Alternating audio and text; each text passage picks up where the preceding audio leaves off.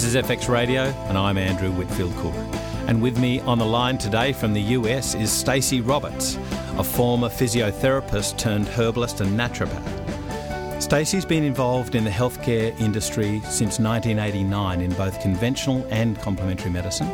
She's an internationally recognised natural fertility and women's health expert, and she's assisted people in over 32 countries with improving their overall health and well-being by addressing their physical but also their physiological and psychological health with complementary products and services. Stacey's an international speaker and also a best-selling author. Her book, The Fertility Bible, is available at her clinic and on smartphones as well. She's also co-authored over seven books or e-books and has featured on television, World News, New York, Current Affair, Oprah, filmed by the Discovery Channel and also Sunrise in Sydney, amongst many others. Stacey took over the Sharkey's Healing Centre in 2004, clinic that's worked with couples who have created over 6,000 babies while on her program. And most of them were told it would never happen for them. So, Stacey, I'd like to welcome you to the program from the far-flung US. Thank you so much, Andrew. I really appreciate you having me. Now, I think the first thing is to say you've done a lot. well, I'm 19 years old. No, I'm kidding. uh, no, I've packed a little bit in in, in um, a period of time. Yep, but when you enjoy stuff, you, you kind of go with it, don't you? Yeah, that's right. So you did your physiotherapy training in the US, is that right? That's correct. Yeah, whereabouts? Tell me about it. Uh, at Marquette University. I started out in pre med and then found that uh, as a doctor, I wouldn't be spending as much time as I would be uh, with the patient. So, what I found uh, from an injury, sports injury myself, I found that um, I wanted to create a relationship with the patient that I was seeing. So, that's what attracted me to physiotherapy after a sports um, medicine or sports injury. Uh, I've got uh, exposed to sports medicine. And then uh, when I moved to Australia, I wasn't able to practice as a physio, and I was already studying uh, alternative medicine and herbs and supplements and all those wonderful things. And uh, I just decided to take it to the next level and get certified. Now, this really interests me because I come from the sort of medical training myself, and I, I was not a, definitely not a supporter of, you know, natural health care. Um, Me either. In, yeah. I agree 100%. Great. So, what changed?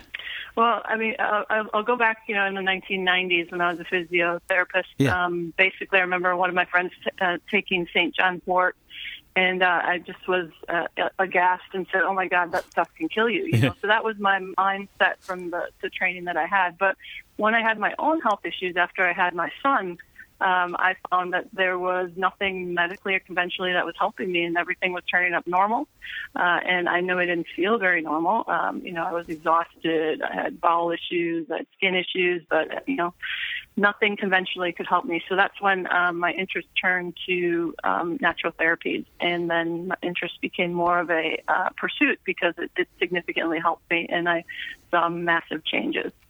So, this is the interesting thing, and this happened with me. Um, what was the point at which you thought, oh, blow it, I'm going to try this stuff that I don't believe in?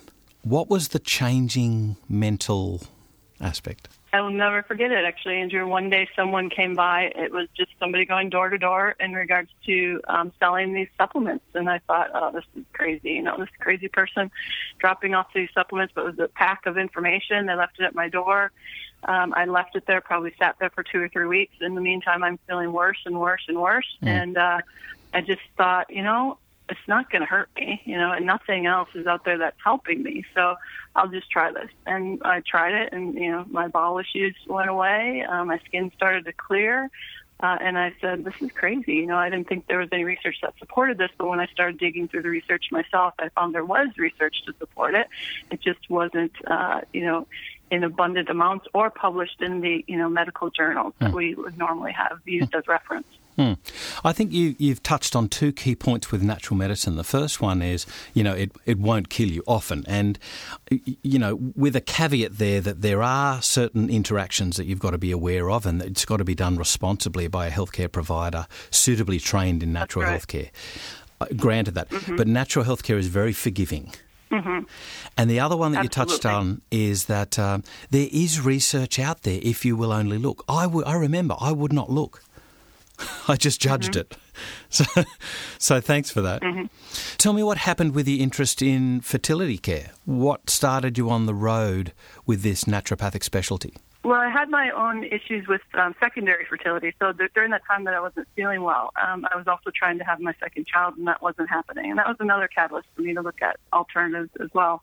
Um, and in the meantime, after I was certified and practicing a little bit, I, I met Ruth Sharkey, and um, over a six month period of time, um, she handed her business over to me. And at that time, honestly, Andrew, I had no idea that she was a fertility specialist because I, I, I just never came across her, which today I still think is, is quite odd. but um, when I took over a clinic, and you know, she it, she was educating me about her her um, ways of doing things, her techniques, I, uh, you know, found out that it was majority for fertility. And then, uh, unfortunately, my, my marriage didn't last our fertility issues. Um, otherwise, I'm sure that um, that would have significantly helped us. But mm. what I found was the um, ability to be able to help others and be empathetic towards others be- because I had been through what they had gone through was mm. was invaluable. Um, so I, I kind of look at it as um, I was meant to experience something like that so I could be much more effective at what I was doing, mm. um, what I'm doing in regards to fertility. So, Stacey, today we're going to be discussing a, a subspeciality of the fertility care, and that is a potentially devastating condition called preeclampsia. Can you tell me, though, what exactly is this? Well, preeclampsia basically today is being diagnosed with anyone with high blood pressure in pregnancy past the 20 week mark, and then also confirming that there's protein in, in the urine when they take the urine sample. So basically, it's a, a very dangerous situation that uh, a pregnant woman can um, get into uh, later in a pregnancy that can lead to, ver- to that can lead to eclampsia, which can be, you know, lead to seizures and kidney failure and liver failure and all those types of things. So it's a very serious condition, and it's something that um, many are paying much more attention to, to prevent uh, the, you know, the woman, the pregnant woman, from, you know, getting into serious trouble during her pregnancy. And how do you differentiate that from eclampsia? Well, eclampsia basically is, is when the blood pressure has been so high for so long that there's going to be some, again, seizures and really serious ramifications in regards to the liver and kidney. So um, you want to catch it early so it doesn't get to the point where the woman is experiencing seizures and where her yeah. kidneys and liver are shutting down. So, so that would be um, someone who's not monitored well through uh, the pregnancy, and that's why we always encourage, along with seeing a naturopath, that they're seeing their OB and GP and, and uh, getting monitored. Uh, and we'll look at blood pressure as well through to make sure that it's it's not getting up there to where it shouldn't be. Mm. So, what are the and signs? they're doing the urine test too to see uh, if they would be progressing towards the preeclampsia. Yeah. What are the signs and symptoms, though, that you will see in a pregnant woman with preeclampsia? What should pregnant women be looking for? And certainly, what should practitioners be doing?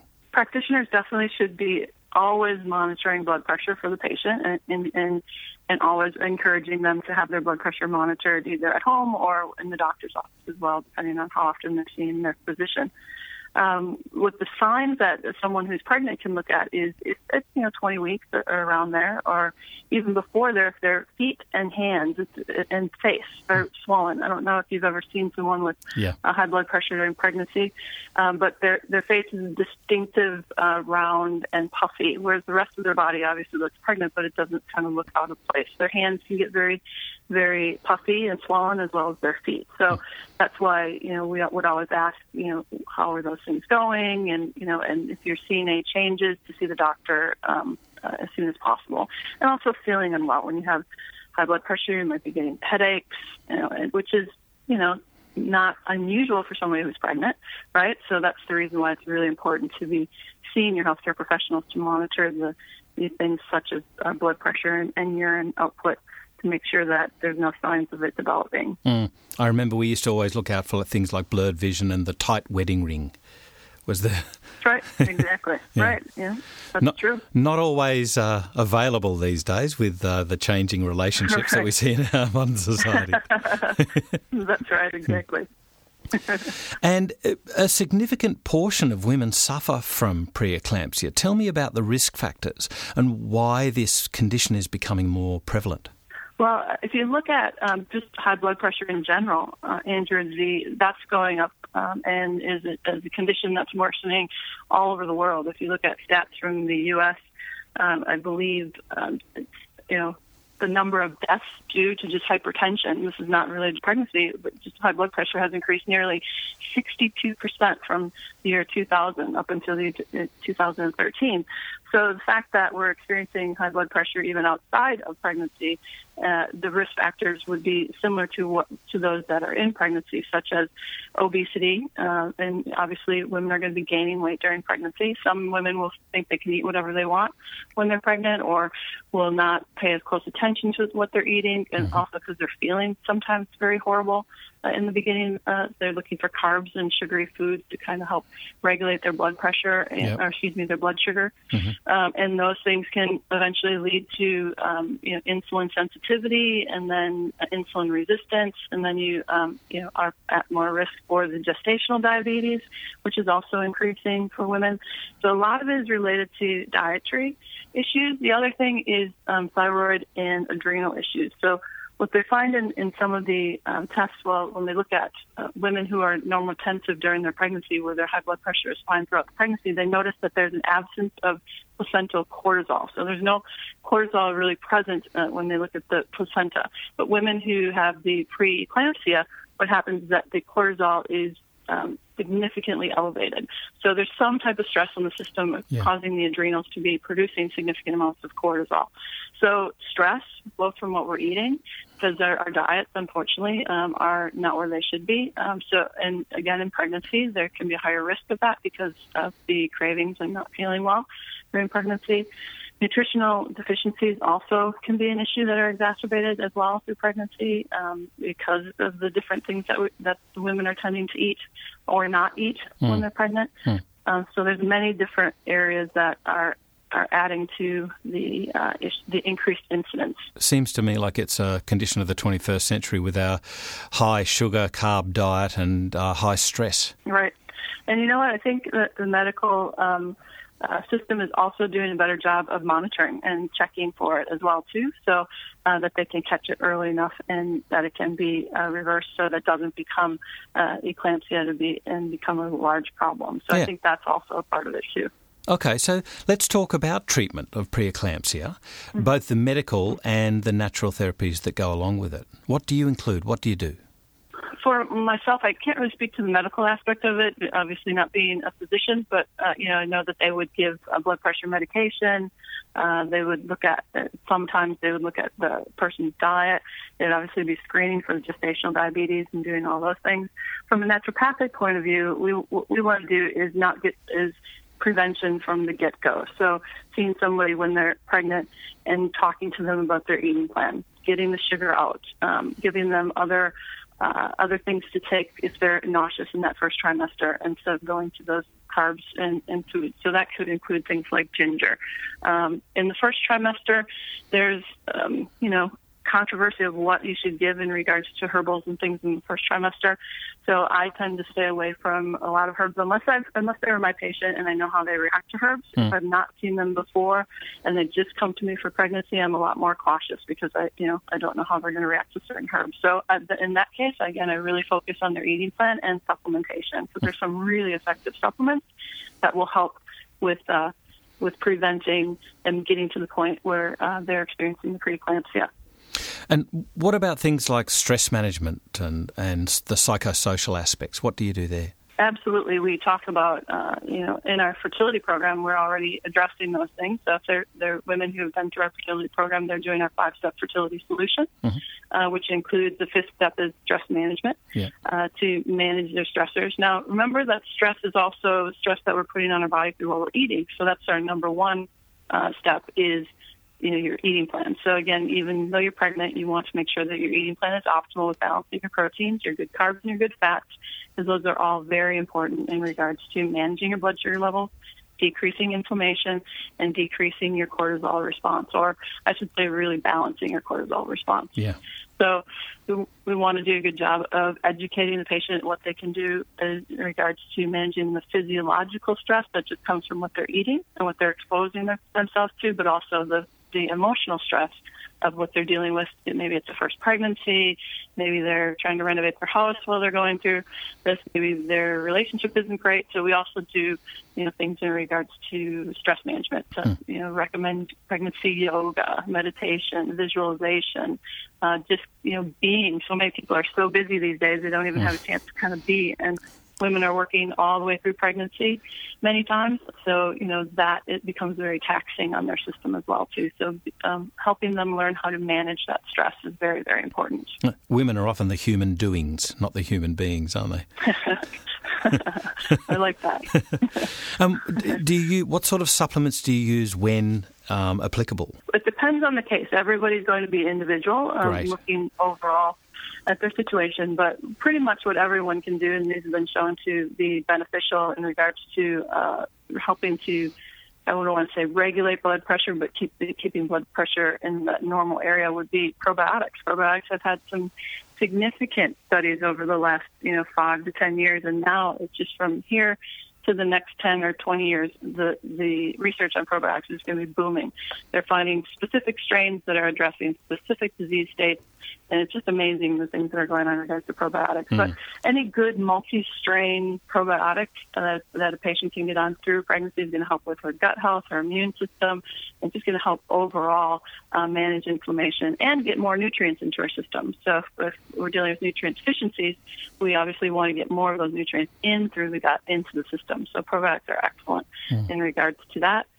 Fish oil is another thing that uh, women can take to help with decreasing inflammation. It's been shown in a few studies um, to um, be effective to prevent preeclampsia. Uh, there's a few studies that show if you start fish oil later on, though, after you know the, the blood pressure is elevated, that it's not as effective. So again, prevention is really the key. Starting them on fish oil if they're not already on it prior to pregnancy. Great for her, for the baby development. You know, there's so many beneficial uh, um, outcomes that you can get from taking a good quality fish oil supplement that has been tested and has been um, gone through the process where they remove as much of the heavy metals as possible in the yeah. fish oil. Yeah. The other um, supplements that I always look at is the calcium and magnesium because those are really important for relaxing the arteries and being able to uh, help control uh, and help regulate blood pressure as well too. Um, but you know, if someone is insulin resistant, you can give them all the magnesium you want. If insulin isn't getting into the cell, the chances of magnesium getting into the cell is really minimal because insulin helps magnesium get in the cell. So we're just going to be, uh, it's just going to be exiting our body if we're not uh, regulating that blood sugar, those blood sugar levels to uh, minimize insulin resistance and to make the body more insulin sensitive. So tell me what you use then um, to help magnesium to be more effective. So you concentrate on the diet first? Right. The diet needs to be good first. We need to see that the blood sugar levels are, are normalizing, that insulin levels are good, so that we can be confident that magnesium is actually going to be getting absorbed into the system. And then we also look at, you know, the form of magnesium that we're using. I'm partial to the powders versus the tablets mm. because going to tend to be absorbed better. Mm. However, you know, good magnesium citrate is should be absorbable um, in either form, but I, I am partial to the um, powders. And and what you find is, like we said, that you know before that the natural medicine can be more forgiving. We know that when we're taking too much magnesium because we start to get loose bowels and diarrhea. So there definitely are signs when to back off and you know, decrease the dose. Yeah. Um, and then uh, and then we're monitoring throughout to see if it's being it's effective or not. I remember years ago some research um, looking at either calcium or magnesium, and the the research on magnesium was done by Guy Abrahams. Uh, small, mm-hmm. all of them were sort of smaller trials, whereas the mm-hmm. research, mm-hmm. the medical sort of uh, line was leaning towards calcium, and the research there was done by a lady. I can't remember her first name, but it was Thiz Jacobs. And so, mm-hmm. You know, there, there's this sort of juxtaposed opinion as to calcium or magnesium. Tell me how mm-hmm. you use these two, because there's this old naturopathic axiom about the two to one calcium magnesium ratio, which I'm sorry I don't adhere to. but what do you, what no, you, what's your I, what's your thoughts? Well, Andrew, there's what we learn in school, and which which we always have to get you know that baseline to understand. You know what we learn from the books, and then what we look at through clinical practice. And I guess what I do again is really look at the patient. I look and see overall what they're eating, I look and see overall what supplements are they already on. You know, I really want them on a good, you know, pregnancy multivitamin while they're going through pregnancy. And I'll have them on a good high potency antioxidant multivitamin before pregnancy and usually continue that right through mm. along with the fish oil and the probiotic. So I'll look at the two to one ratio, but then, you know, assess whether that is appropriate for that particular patient. So I don't really go by a standard formula formula to give to everybody because everybody's so individualized. So, you know, like I said, if I do the two to one of calcium, magnesium, uh, but somebody's insulin resistant, it's just not, not going to be effective. Mm. Um, so I want to, you know, again, look at the whole person, the big picture in order to decide, you know, what ratio or, or which mineral I'm going to give more of off of the base that I'm already having them on. Mm. So I'm not a person that will, will give them, you know, zinc or magnesium or calcium in, in these you know single doses. I'm a big believer in synergy. These these vitamins in in the plant they work in syn- synergy. Hmm. Uh, so we want them to work in synergy in our supplementation as well. So uh, we have a base formulation that we give in regards to the antioxidant and uh, multimineral, and then we look at over and above that um, what they may need in regards to calcium, magnesium, um, or any other. Zinc is also a great mineral to use as well too for relaxing blood vessels as well. So there's a lot of different things that we can do, and we can look at blood tests and we can look at um, uh, ways of testing whether they're low in certain nutrients. And certainly, vitamin D is now getting a huge amount of uh, support for mm. its use, um, making sure that we're not deficient in vitamin D because that seems to be impacting every cell in our body when we are. So, you know, there's research coming out about you know vitamin D levels and and blood sugar regulation and, and blood pressure regulation and the cardioprotective effects of it. So, you know, there's so many different um, things that we can look at. Mm. We assess those through blood tests or urine tests as well. Mm. Even some people are using the um, hair mineral analysis to see if there's, you know, some deficiencies as well. Um, I'd like to, I don't like to use one of those uh, in by itself. I like to get a couple different tests to see if we see the same things yeah. in each of them. Yeah. I think that's a great thing about tests in general. Don't look at the test for the mm-hmm. answer. Use it to validate your your decision. exactly. Yeah. Mm-hmm. Um, epigenetics is a hugely exploding area of interest Absolutely. in all conditions, but mm-hmm. especially relevant to preeclampsia and fertility with the methylation issues. Oh, tell absolutely. Me, tell, yep. Talk to me about that. Tell me what you see and, and how you treat stuff. Uh, well, there's a lot of different things that you look at. Again, it depends on whether you're seeing the patient prior to becoming pregnant um, or just when, when they are pregnant. Uh, you want to make sure that their methylation system is working as well as possible. And some people don't uh, have, you know, the MTHFR gene uh, genetic um, defect, either homozygous or heterozygous, and that will make them less that will give them less ability to absorb regular folic acid. So we want to make sure that they're utilizing a folic acid and B vitamins that are that are supportive for their system. Again, that's going to be part of the the base program that they would be on anyway. But if they have one of those issues, either heterozygous or homozygous, in regards to MTHFR, for example, then we're going to be looking at doing methylated folate or some uh, folinic acid, which is much more available in Australia. Uh, than the methylated folate. Yep. So I would be looking at utilizing that as well again, looking at the whole picture uh, to see if that particular person needs it. And another way to look at that is, is through blood testing of homocysteine. So the research is showing that homocysteine levels are normal, and I don't mean normal by blood test because normal by mm. blood test is zero to fifteen, and yeah.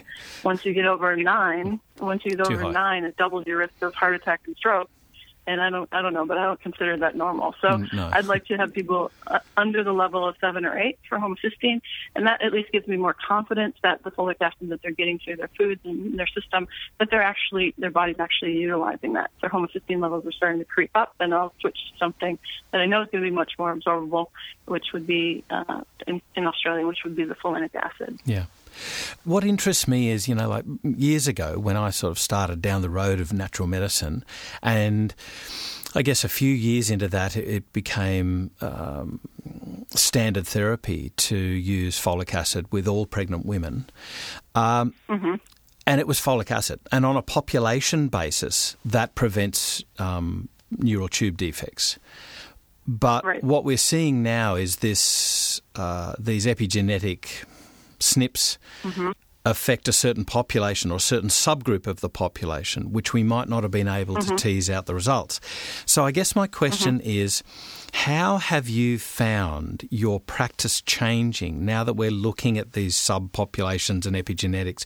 Do you look for them or do you wait to see if there's a, a symptom that pops up that says, oh, I'm going to look at you in a different way? Or how do you how do you identify these potential SNPs? There's two aspects to that, Andrew. At, least in my opinion, one is the cost to the patient. Um, so I certainly um, could recommend, you know, a hundred tests for them to do prior to coming to me or when I first see them. You know, to look at if there's gene mutations and this, or and to do some urine analysis. There's HealthScope, which has some great great testing um, as well. But what I try to do is I try to keep costs down for the patient and look for the red flags. So, um, do they have issues with implantation? And this, this is for fertility now. Yeah. So, did they have issues with implantation? So, did they have recurrent miscarriages? Did they have any uh, clotting issues that they know of? Is there any clotting issues or heart issues in their family? You know, the things that in their family history that we assess to see if they might be, you know, uh, epigenetically, if you will, on the road, dealing with the same types of things that were overlooked in their in their parents or their grandparents or or that kind of have morphed over the years uh, into you know present day people running around the earth. Um, so I'll look at all of that before I would recommend specific tests. And then if I'm knocking my head against the wall and going, okay, you know, this isn't working, they're not getting pregnant, then I'll go into going, well, these tests haven't been done. Let's look at those as well. Yep. And some patients will say, look, I want all the tests done right away. I don't care what it costs. And, you know, then we would go through the more common um, uh, gene mutations, if you will, that could be impacting or that we've got good research on to show that, you know, these particular nutrients will help them. Um, but I don't do it for everybody across the board. Um, from the standpoint of if I did, probably 60 to 50 to 60 percent of them wouldn't have needed to spend that money in the first place, hmm. and possibly even a bit larger percentage depending on where we're talking about, what country we're, we're talking about. Yeah, and I think it, I think it would definitely impact on their stress management. oh, absolutely, absolutely. And then the other aspect is, you know, I mean, companies like yours have such great, you know, BioCeuticals have such great education that over the years uh, I've learned so much from the speakers that you guys have had. So that also helps me zero in on, on identifying the particular patients that would be tend to be more at risk. Um, and then, you know, suggest those tests to those patients based on, on their history and their what they're you know presenting in front of me. But certainly, if somebody is is um, dealing with or has a, or has polycystic ovaries, for instance, that's another risk factor for preeclampsia. So I would definitely, if they haven't been already tested in regards to their homocysteine or their THFR, I would tend to look at that more in somebody like that. Mm-hmm. Or if they've had a previous pregnancy where they've had gestational diabetes um, or preeclampsia, you know, those are the things that I'd be looking at to see what would be the obvious necessary tests to look at see whether they need to spend the extra money on the folinic acid versus just having the normal folic acid. Hmm. And another issue that's that's also really not talked about at all, Andrew, is the the male side of the thing as well too, in regards to um, the neural tube defects and the folic acid. They're finding now that you know men who have low levels of folic acid can have issues with their sperm, but also that can also lead to issues with neural tube defects in the baby as well. And that you know nobody's ever talked about that. That's mm. only in the last two or three years I've been harping on it for for a decade, but finally in the research we're starting to see that oh yeah, the, the guys are important. Their mm. sperm does make a difference. Yeah, three months beforehand. yeah. Health of that pregnancy. Yeah, exactly. Yeah. So there's a whole lot of stuff going on about the epigenetics and also epigenetics from the standpoint of the emotional as well and the emotional stress. So we look at it as, you know, above the gene and how our thought processes and how we're dealing with stress are impacting our genes as well as how they switch on and off. And that goes all the way down to the cortisol levels and whether there's too much cortisol or too little cortisol based on how, we're man- how our body is managing and handling stress. I did want to go back a little bit. You, you spoke a little bit about vitamin D, and you know vitamin D, as we mm-hmm. know, um, because of its extreme safety, they're now restricting the testing for vitamin D because we're wasting 1000000s mm-hmm. of dollars rather than just using safe and appropriate dosages. And I mm-hmm. remember Jenny Gunton uh, at uh, Westmead uh, Hospital used 5,000 IU in, I think, mm-hmm. pre diabetic or, or just uh, ladies with gestational diabetes, whereas Bruce Hollis used 4,000 IU, but our standard Australian things are 1 to 2,000 IU. Tell me what dose you use. Mm-hmm. How do you how do you dose that? This this has changed actually just recently. So uh, there was a, a recent study, um, and hopefully remember that uh, before we finish this discussion. But a recent study in regards to vitamin D and the actual proper dosage of vitamin D uh, for people, and it turns out that when they look at people on average, they're getting about 2,000 IU's from the foods that they're eating. Hmm. Um, they're not obviously they're not getting much from the sun because we're lathering up in sunscreen. Slip, slap, flop. Is that what it's, it's called yep. in Australia, yep. right? And working we're, indoors we're at lunch. lathering up in sunscreen and working indoors, and we're not getting out very often, especially in the mid afternoon when you know the the vitamin D creation in our system would be the highest if we were exposed. So they looked at that and said about 2,000 IUs are coming from food, and they look at the optimal dose would be about 6,000 IUs throughout for each day. Um, so you, anywhere between 4,000 and 5,000 IUs. I, I have recommended 4,000 for the last few years, and will continue to do so based on this recent recommendation. Mm-hmm. But again, that might be too low for somebody who is deficient. So that's where we've got to look at their vitamin D levels while they're pregnant. I do that before they become pregnant for fertility, and then ask them to ask their doctor to monitor that occasionally during pregnancy to make sure. Because again, we're not having hopefully these women who are pregnant sunbaking um, throughout uh, hmm. their pregnancy. So um, they're not going to be out in the sun probably either because I'm feeling uncomfortable in the heat and yada yada for mm-hmm. some of them. Mm-hmm. So we want to test that to make sure that they're getting enough through to prevent preeclampsia and eclampsia from occurring in the pregnancy. But that would be where I would start. That's the dose that I'm having my people on through pregnancy, and then if they if there's evidence of a deficiency, however, it might be a, a larger dose than that to get them up to where we want them to be, which um, is about between 80 and 100. Yeah, the doses that were the the serum levels, if we if we were going to measure them, they've got to be a lot higher than the 50 nanomoles oh, absolutely. Uh, per litre yeah. that was previously recommended. Yeah, absolutely. So, how long how long do you find it typically takes if if somebody is um, adherent to the guidelines that you propose? How long does it usually take to get preeclampsia under control? Uh, we do start seeing an improvement. Again, if they're following to the letter, if they're working on their eating plan, if they're able to exercise to a degree to keep their blood sugar levels regulated, if their thyroid function is optimal and their physician is treating the thyroid if necessary, if all the ducks are in a row, we will see an improvement in the blood uh, in the blood pressure levels uh, within one to two weeks, three weeks at the most. And if we're not seeing that, that's when you know uh, if the patient has decided they didn't want to do the blood pressure medication, if the doctor had recommended that, that's where I start saying, look, you know, you need to really talk to your physician about whether you need to go on that for safety's sake because if it's still climbing and we're doing everything possible, then that's where I think naturopathic and conventional medicine can work very well together.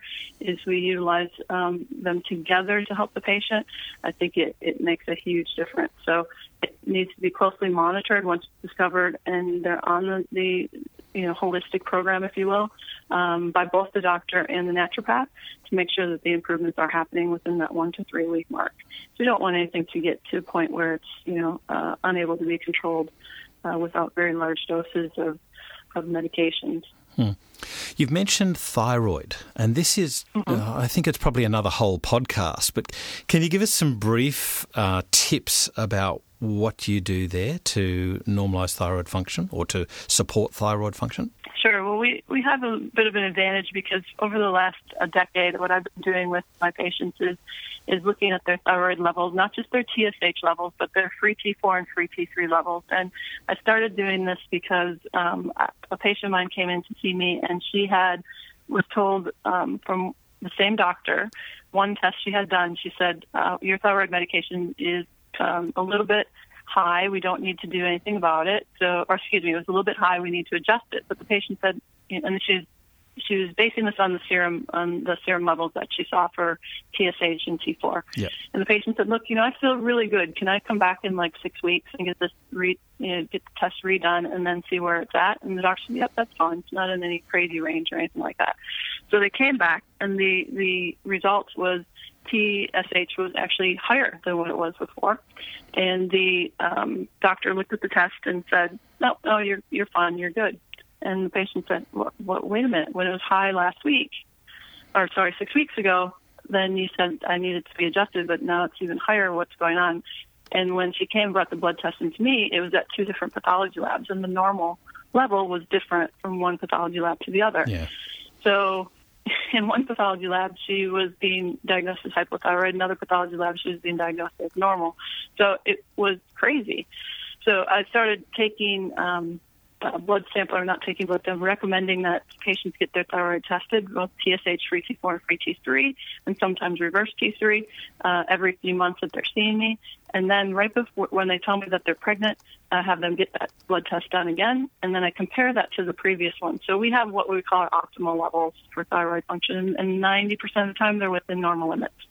So uh, they're just a much smaller range and a much more consistent range than what we see in different pathology labs. So it's based on our population of fertility. So that's what I then based it on through pregnancy and also obviously how they're feeling through pregnancy and, you know, weight gain and, and all that type of stuff that's going on and how the baby's progressing. Um, so this isn't really quick, Andrew, but I'm doing the best I can. um, so if, if, if the thyroid, in particular T4 levels, look like they're low or lowering through pregnancy or lower than what they were when we looked at our baseline, then we'll look at things like iodine support and supplementation. Uh, we'll look at zinc and selenium and chromium. Again, it really depends on how they're presenting but also, we've got to consider the adrenal. So if their cortisol levels are up or even too low, uh, and their adrenal function is out of whack through pregnancy for whatever reason, just the physiological stress from their eating or whatever's you know, happening in regards to their body, or the emotional stress, that will also pull down thyroid function. Mm. So we've got to look at those two together, and we've got to um, uh, maximize uh, those as well. So it is a whole another podcast, Andrew. There's specific you know things that I look at in regards to nutrients and and herbs as well too. Some great adaptogens yeah. that can be used later in pregnancy to help with both the adrenals and the thyroid. Mm-hmm. You know, um, there's just so much that goes into that. Um, and when I when I uh, do my fertility mentoring program through you guys through with uh, with biophysical support, I'll be teaching the naturopaths and natural therapists specifically what to do with our adrenal function for both fertility as well as through pregnancy. Well, there you go. I think we need to explore another podcast right here and now. Yeah, sounds good. sounds very good. So, just briefly, Stacey, what cautions and caveats can you give the listeners? For instance, when do you think it's not relevant to treat somebody with preeclampsia and to refer on? Always be refer on if number one you're not familiar with it. You know, someone comes into your clinic, you don't do a lot with pregnancy, and you're not sure what, what the heck to do or which herbs to use, um, then absolutely refer on. Uh, number two is um, if it is significantly high, very far advanced. Um, I would I would rather see the patient being on a low level of blood pressure medication to normalize that blood pressure, and then um, and along with that, I mean, working with their their diet and their well, their eating plan and their supplementation program to support um, you know them able to come off of that with under their doctor's care and their doctor's supervision if wanted, um, leading up to delivery or after, depending on what the OB decides is the most appropriate um, uh, steps. So based on my experience, because I've been doing this for over a decade, I don't know that there's ever going to be a situation where I'm not going to do, give them some naturopathic suggestion, whether it's just simply what they're eating. Uh, we look at nu- nutritional supplements or um, herbs. I'm going to look at some aspect of that for them. Mm. Uh, however, it, I'm not going to solely rely on that if it looks as though the blood pressure is way out of control or not regulating or they have a significant history of that. I'm always going to be wanting to work in conjunction with the physician to monitor that with me so that we're all on the same page. Hmm. Does that make sense? Yeah, sure does. Stacey, I've got to thank you for taking us through. And uh, you know, I get we really do need to explore another podcast with with some more of this thing. So we'll we'll welcome you back at another at another time. Thanks, Andrew. But I really thank you for taking us through. You know, the minerals that you use, some probiotics, which I, I totally agree is an exploding area of research and so exciting. But very hmm. importantly, mm. the emotional aspects that we need to concentrate on the dietary aspects. Absolutely. Um, because it's such a 21st century disease or condition. Mm-hmm. Mm. Mm-hmm. Absolutely, I totally agree. So, Stacey Roberts, thank you so much for joining us today. This is FX Radio, and I'm Andrew Whitfield Cook.